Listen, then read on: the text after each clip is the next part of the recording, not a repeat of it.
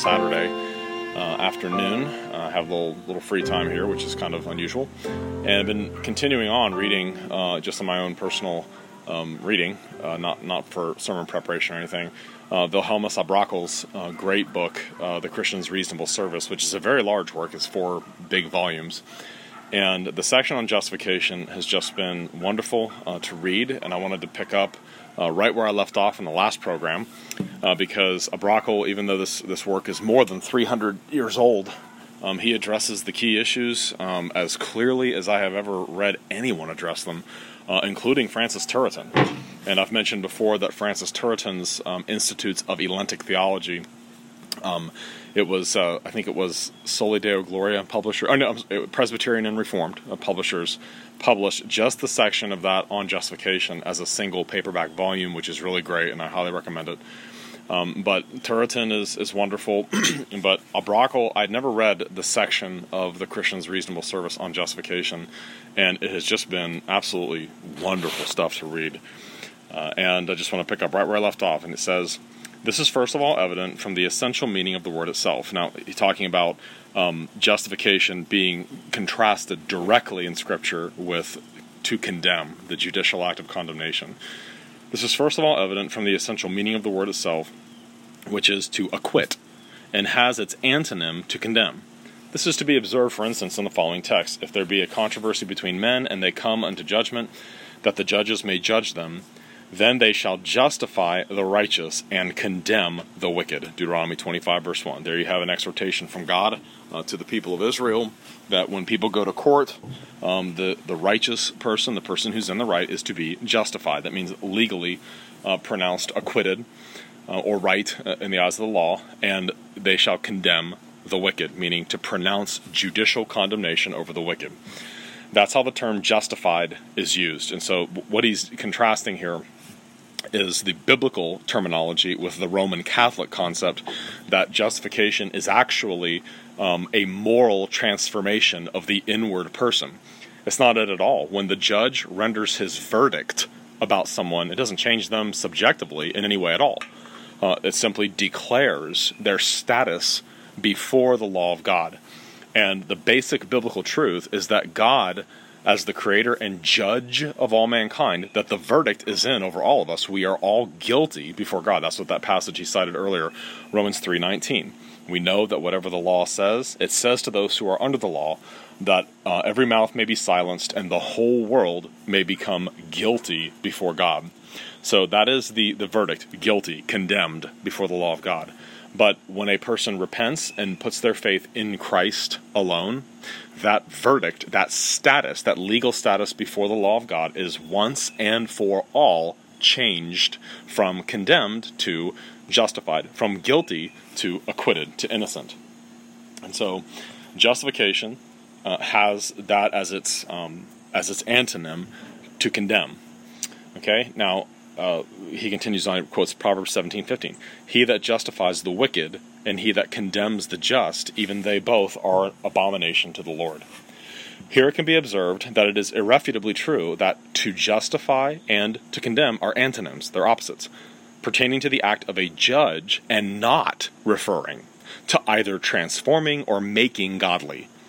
You see what, what he's pointing out? And he's pointing out something that is just as obvious and plain as it could be from the biblical text. And that is when God justifies a sinner, that has no reference of any kind to the inward righteousness or works of that person. Because everything necessary for God to change that verdict was done by someone else, our covenant surety, our covenant representative, Jesus Christ, who has entered into the broken covenant of works and fulfilled and kept all of it perfectly, and that's given to us by imputation. But more, more on that is coming up here later. à Brakel continues. This very contradistinction is used when the word to justify is used in reference to God, the judge of heaven and earth. Um, the great text of scripture that you know I think about a lot. It's very special. It's wonderful. Romans 8, 33 and 34. Who shall lay anything to the charge of God's elect? It is God who justifies. Who is he who condemns? See how clear it is there? Um, what does it mean to bring someone, uh, to bring charges against someone? It means to bring accusations. It means to bring legal accusations against someone. Now, without Christ, every human being in the world has all of their sins um, upon their own legal account before God, and all of those things will be charged against them when they die, if they die like that. But when a person turns to Christ and forsakes um, all illusory attempts at keeping the law or being righteous enough or doing enough and trusts in Christ alone and believes in Jesus Christ and believes the gospel, they are justified. God changes their verdict from condemned to justified because of Jesus Christ alone. And so listen to that again. Paul says, Who shall, how, shall lay anything to the charge of God's elect? Who will bring a legal charge of law breaking against God's elect? It is God who justifies. Who is he that condemns? And that is for all time. That's not not referring to the initial justification the, or the initial step. That is referring to our permanent, once for all status in the sight of God. Now, I actually saw Tim, Tim Shaughnessy uh, sent me a screenshot of something. Um, it looked like a, a, Facebook comment or instant message or something, but someone was telling him, "You guys are are uh, are you do, doing the exact same error as the 17th century antinomians, and that's why you don't understand Piper." I just, if I could talk to that person, I would tell them it is heartwarming and encouraging to me that you're accusing us of being uh, antinomian. Because Paul was accused of that constantly because he preached the freeness of divine grace, he preached the freeness of our justification apart from works, etc., etc. And unlike you, and unlike John Piper, when Paul was charged with antinomianism, he didn't say, "Oh no no no no no no no no." Um, final salvation is by works and is by the fruits of our faith. Paul doesn't do that. Paul's answer is, "How shall we who died to sin live in it any longer?" His answer is the doctrine of regeneration, that God makes us alive in Christ. God frees us from slavery to sin. Sin shall not have dominion over you. Romans six eighteen. Um, and having been set free from sin, you became slaves of righteousness. Paul does not say, well, you have the initial point action, justification, present process, future completion by works. That, that's not Paul's answer. That's not our answer. That's not the Bible's answer. And so it's encouraging when people accuse me of being antinomian, um, and my answer to that charge is always exactly the same. Actually, actually I can quote most of Romans 6 from memory anyway, is to just let Paul and let the Word of God answer that charge for me. It's not, no, we hinge final salvation on the fruits of our faith. That's not it at all. That's not the answer. The answer is, how shall we who died to sin live in it any longer? And that's a rhetorical question expecting um, a negative answer. It's impossible to live in sin any longer if you really are a Christian, if you really are freed from its enslaving power. Okay, and à Brakel, after uh, citing that wonderful passage, who shall lay anything to the charge of God's elect? It is God that justifies. Who is he that condemns?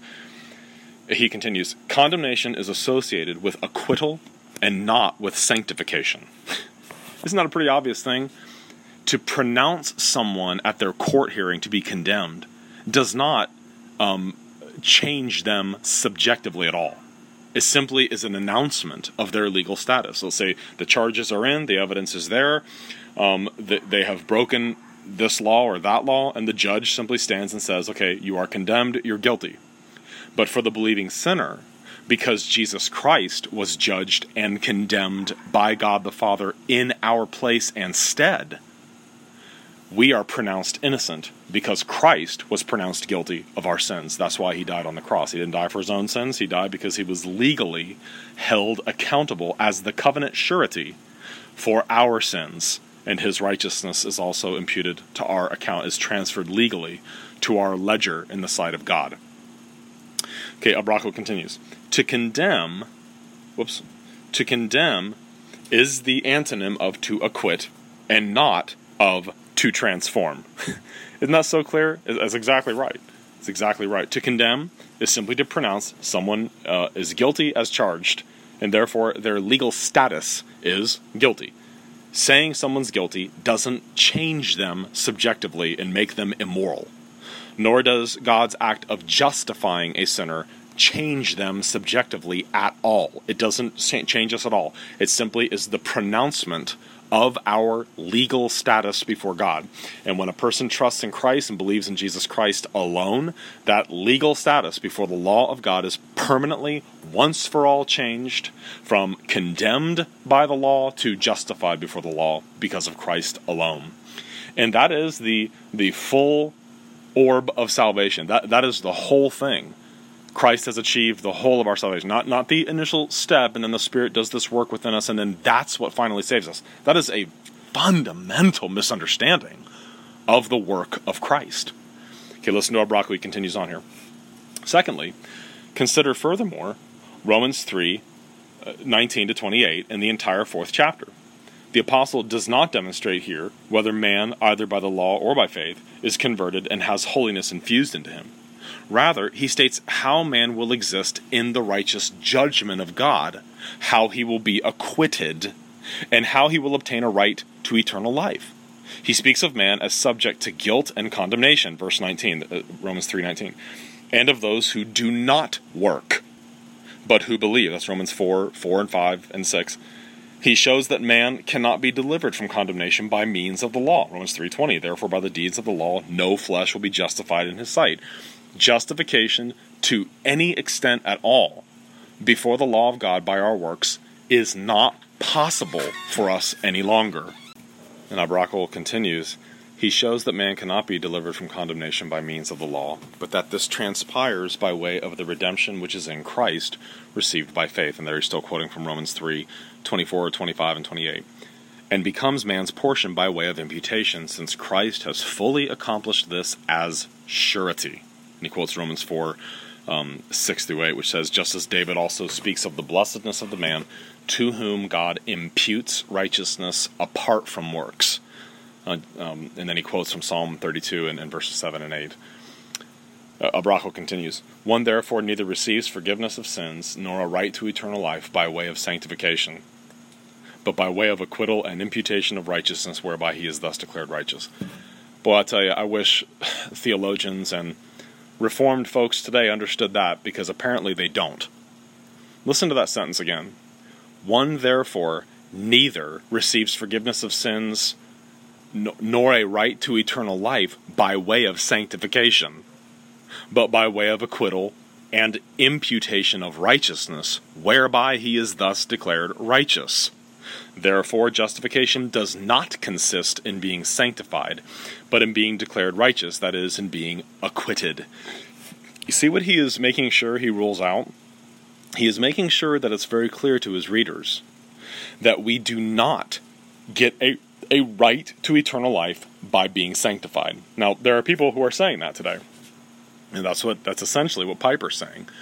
And of course, all the quotations that others have, have brought forward from uh, pure, various and sundry Puritan writers that are, are not as well known um, in some of their not as clear moments talk about you know the way of works is is what gives us the right to eternal life but that's that's very sloppy thinking and that's not biblical what à Brakel says here is right on. He says, One therefore neither receives forgiveness of sins nor a right to eternal life by way of sanctification.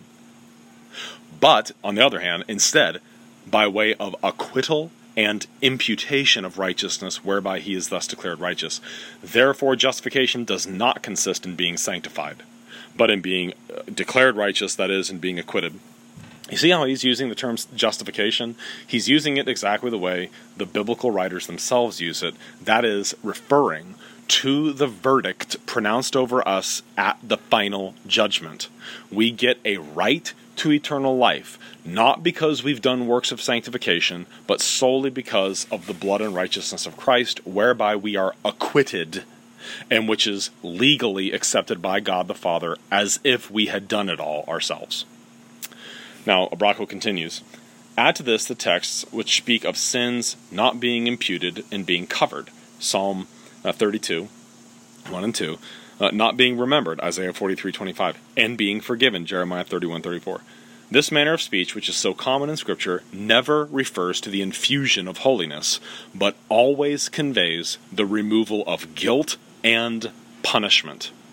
Now, I, I would just interject here. That's what the Greek term hilasterion uh, refers to. Propitiation refers to the removal of, of both the cause of the wrath and the wrath itself when it says Jesus Christ, who was presented as a propitiation through faith in his blood. That term hilasterion, removal of the, the guilt, which is the cause of the wrath. So the guilt of sin is taken away, and its punishment is also taken away. Because the actual transgressions of the law itself are legally transferred to Christ. They're, they're not infused into him. People need to understand at the cross, Jesus Christ did not become actually inwardly immoral or sinful. Jesus remains in himself sinlessly perfect throughout his entire ordeal, but he was legally treated as though he had committed all the sins of his people. He was legally treated by God the Father as if he had done those things because they were legally transferred to his account and he was dealt with by God the Father accordingly, punished accordingly. Okay, uh, à Brakel goes on. Thirdly, this is also evident from all the texts in which a very clear distinction is made between justification and sanctification. And here he quotes 1 Corinthians 6:11. But you were washed, but you were sanctified, but you were justified in the name of the Lord Jesus and by the Spirit of our God. He says, There is no room here for the distinction between first and second justification. For aside from the fact that this distinction is fabricated and contrary to God's word, amen, the apostle mentions three matters to be washed, to be justified, to be sanctified, and thus justification is something other than being washed and being sanctified. You hear that? Listen to that again. After quoting 1 Corinthians 6:11 which which says but but you were washed, you were justified, you were sanctified. He says there is no room here for the distinction between first and second justification. He's exactly right. There's no room anywhere in the Bible for a distinction between initial justification or first justification versus second justification or initial justification versus final justification. The doctrine of the justification of the sinner before God has to do with the way in which you view what Jesus did throughout his life, his death on the cross, his being taken down from that cross, dead, wrapped in burial clothes, laid in the tomb, and resurrected the third day, ascending into heaven and interceding for us. What do you think that accomplished?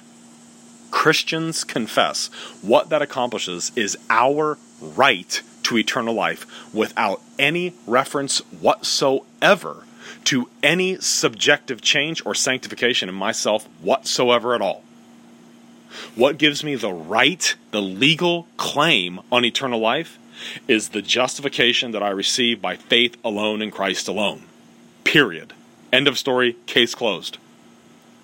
And what do people immediately say? You are an antinomian. And what's my answer to that? What shall we say then? Shall we continue in sin that grace may abound? Me genoito, may it never be. How shall we who died to sin live in it any longer? Or do you not know that as many of us as were baptized into Christ Jesus were baptized into his death? Therefore we were buried with him through baptism into death, that just as Christ was raised from the dead by the glory of the Father, even so we also should walk in newness of life.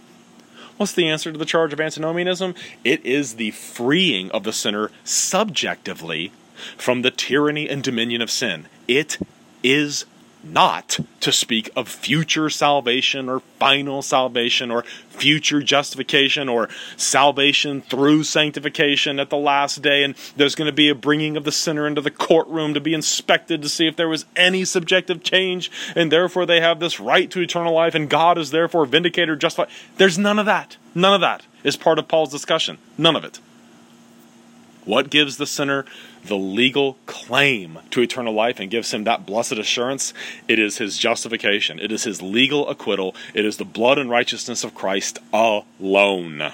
That's what justification by faith alone is all about. And then our à Brakel continues. Add to this, but of him you are in Christ Jesus, who of God is made unto us wisdom and righteousness and sanctification and redemption. And there he's quoting that to show that justification is not sanctification. Justification and sanctification are different things. And then à Brakel continues on here. I love this. Fourthly, he says, it's just one sentence. Consider also that if justification consisted in the infusion of holiness, every person would be perfect, which is contrary to Scripture. That's a, a good argument. He's exactly right. Fifthly, if non imputation of sin were the same as the infusion of righteousness, imputation of sin will be the same as the infusion of sin. This is an absurdity, for our sins were also imputed to Christ. See what he's saying? If you deny that Christ's righteousness is imputed to us in our justification, then you also um, have to deny that his righteousness can be imputed to us. And if you think that justification consists in um, the infusion of righteousness, you would have to think that Jesus was infused with wickedness at the cross, which is absurd because Jesus remains sinless in himself, as he is in himself, throughout his ordeal on the cross. God transfers the guilt to Christ and then the punishment falls upon him. That's what the crucifixion is. God legally treats Christ as though he was me.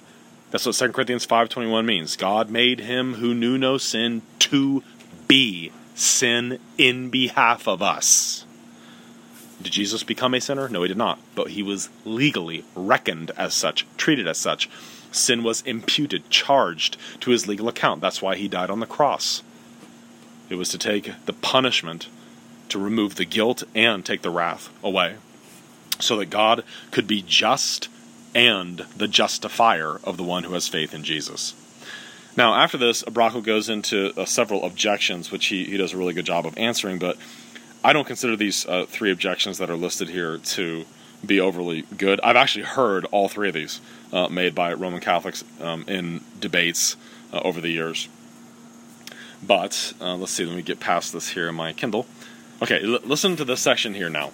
The act of justification described and clarified, he says. Having dealt with the meaning of the word, we shall proceed to consider the matter itself.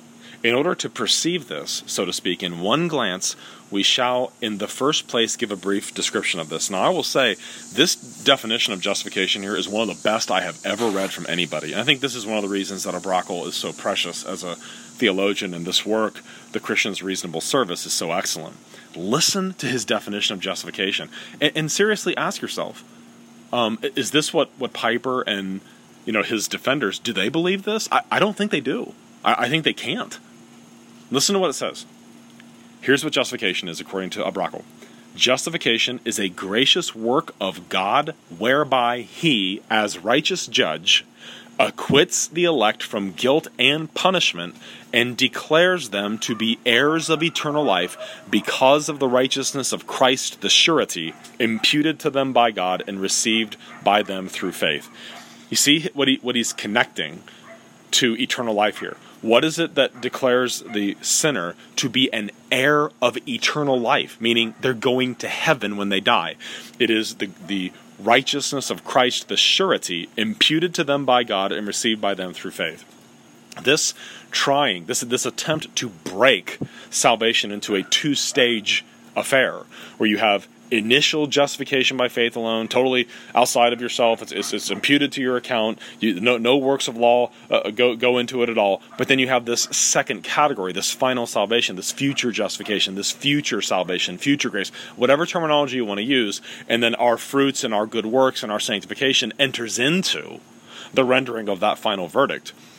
Um, you need to understand that historic Reformed theology has not held that because, very simply, because the Bible doesn't. What is it that gives the sinner a right to eternal life? Eh, what makes them an heir of eternal life is the righteousness of Christ, the surety imputed to them by God. So it's that justification. It's that justification that alone gives them the right to eternal life. Oh, you're an antinomian. No, we're not because every person who is justified is also sanctified, but that is a distinct theological category, and it differs from justification in that in sanctification, God infuses righteousness into us and he he frees us from the dominion of sin more and more and we are made more and more holy. Remember the, the larger catechism? Wherein do justification and sanctification differ? How are they the same? Well they differ they differ in that in one, sin is pardoned, in the other, it's mortified subjectively. So one is a legal transaction about our status permanently before the law of God. The other, the other is something that God works in us subjectively. We, we are enabled more and more to die unto sin and live unto righteousness. So they are not the same thing. And it's not that our sanctification completes the process of salvation or of justification because those aren't processes. Those are not processes. Okay, à Brakel continues here. When we refer to this as a work of grace, we do so in reference to, to man. It is pure and sovereign grace alone that God has chosen his elect, has agreed to the mediation of a surety, has himself ordained and given a surety, and then calls them to Jesus, gives them faith, and without their merits acquits them and renders them a right unto salvation. It is thus pure sovereign grace alone However, as far as the act itself is concerned, it completely conforms to justice in the fullest sense of the word. God does not justify as a merciful Father by overlooking sin. Rather, as a righteous judge, he, in the surety, Christ, who has paid and done everything for them, finds them to be free from all guilt and punishment, and as having a title to salvation. It is therefore righteous that God declares them to be thus. Man, that is so good. Right on the money. This is, I'll tell you, the Christian's Reasonable Service has just been promoted uh, as being one of the one of the few books I'm going to make sure all my children have in their possession as part of their personal library uh, before they move out of my house and out of out of my home. And it's just so excellent. Everything I've read, all the sections of it that I've read, have just been so good. So Wilhelmus à Brakel, good stuff. Um, I might I might even read through um, and do a, a, few programs on his section on infant baptism. Um, I started reading that um, a, a, couple days ago too, and it's just excellent. It's just right on the money. Um, very, very good stuff. Uh, so I may I may do that as well. Um, I think that might be helpful. Um, but anyway, this this has been uh, Patrick Hines um, for the Protestant Witness. Thank you for listening.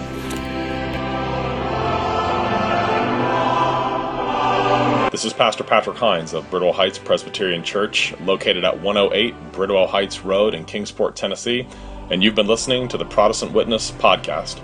Please feel free to join us for worship any Sunday morning at 11 a.m. sharp where we open the Word of God together, sing His praises, and rejoice in the gospel of our risen Lord. You can find us on the web at www.bridwellheightspca.org. And may the Lord bless you and keep you. The Lord make his face to shine upon you and be gracious unto you. The Lord lift up his countenance upon you and give you peace.